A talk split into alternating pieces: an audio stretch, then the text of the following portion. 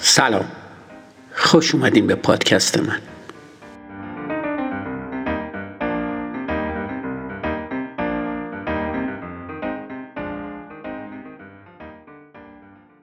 اپیزود 82 فصل دو. امروز در مورد خطای 45 تفکر شفاف یعنی خطای خدمت به خود صحبت می‌کنم. تا به حال گزارش های سالیانه رو خوندی؟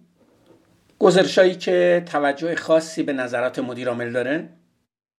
نه؟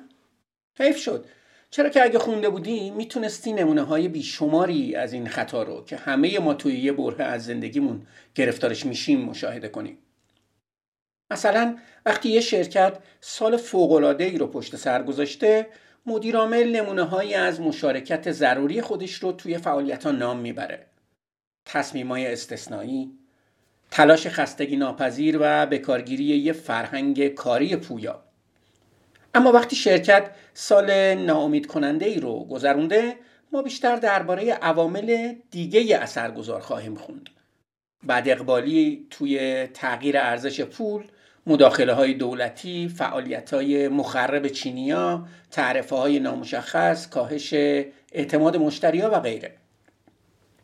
به بیان مختصر موفقیت رو به خودمون نسبت میدیم و شکست رو به عوامل بیرونی. این همون خطای خدمت به خوده. حتی اگه تا به حال این عبارت رو نشنیده باشی هم قطعا از دوره دبیرستان با خطای خدمت به خود آشنا شدی. وقتی نمره عالی می‌گرفتی تنها عامل اون خودت بودی. این نمره خوب نشون دهنده هوش، پشتکار و مهارتت بود. اما اگه خراب می‌کردی چطور؟ اون موقع مشکل از امتحان بود. اما الان دیگه نمره ها برای تو اهمیتی ندارن. احتمالا جای اون رو بازار بورس گرفته. توی اونجا اگه سود کنی خودت رو تشویق می‌کنی. ولی اگه تراز مالی منفی بشه مشکل فقط و فقط از بازار یا حتی از یه مشاور اقتصادی کم عقله. منم بعضی وقتا کاملا تحت تاثیر خطای خدمت به خود هستم. اگه رمان جدید من خودش رو مثل موشک به صدر جدول پرفروشا برسونه برای خودم دست می‌زنم. قطعا این بهترین کتابیه که نوشتم. اما اگه تحت شعاع کتابای تازه دیگه قرار بگیره به خاطر این بوده که خواننده ها قدر ادبیات خوب رو نمی‌دونن و اونو نمی‌فهمن.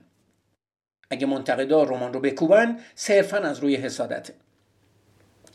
محققان برای بررسی این خطای آزمون شخصیت شناسی طراحی کردند و بعد به صورت تصادفی به شرکت کننده ها نمرات خوب و بد دادن.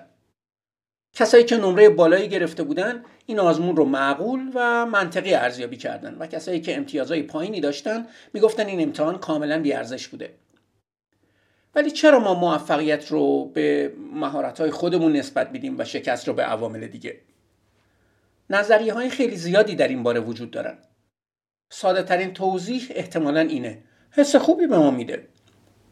به علاوه ضرر عمده هم نداره. چرا که اگه داشت تکامل اون رو در طول صدها هزار سال گذشته از بین می برد.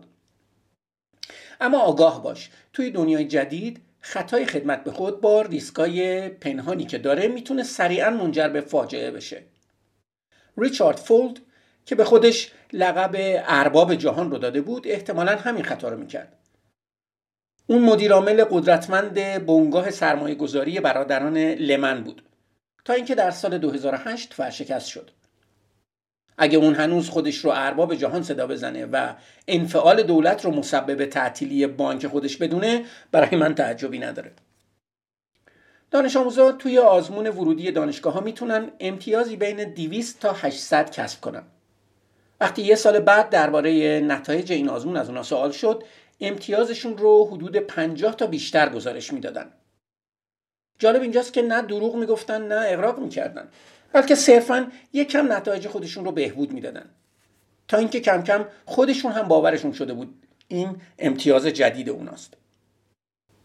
توی ساختمانی که من زندگی می‌کنم پنج تا دانشجو توی آپارتمان ساکنن. هر از چند وقتی اونا رو توی آسانسور می‌بینم. یه بار تصمیم گرفتم جداگونه از اونا بپرسم هر کدوم هر چند وقت یه بار زباله ها رو بیرون می‌بره. یکی گفت از هر دو نوبت یه دفعه. یکی دیگه گفت از هر سه بار یه دفعه. نفر سوم که داشت به خاطر پاره شدن کیسه زبالش فوش می‌داد فکر می‌کرد تقریبا تمام دفعات اون زباله رو بیرون می‌بره. مثلا 90 درصد موارد. مجموع جواب این دانشجوها باید 100 درصد باشه ولی اونا به رقم شگفتانگیز 320 درصد دست پیدا کردن. هر پنجتای اونا نقش خودشون رو بیشتر از مقدار واقعی تخمین می‌زدن. اونا هیچ تفاوتی با اغلب ما ندارن.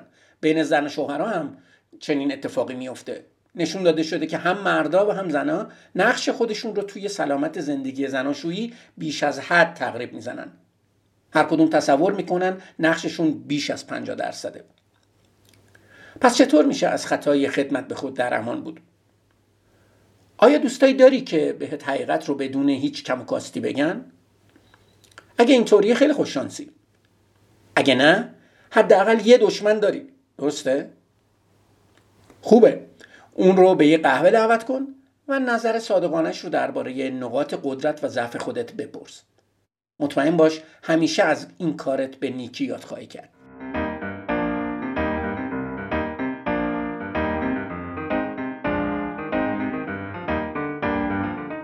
مرسی که به پادکست من گوش میدین.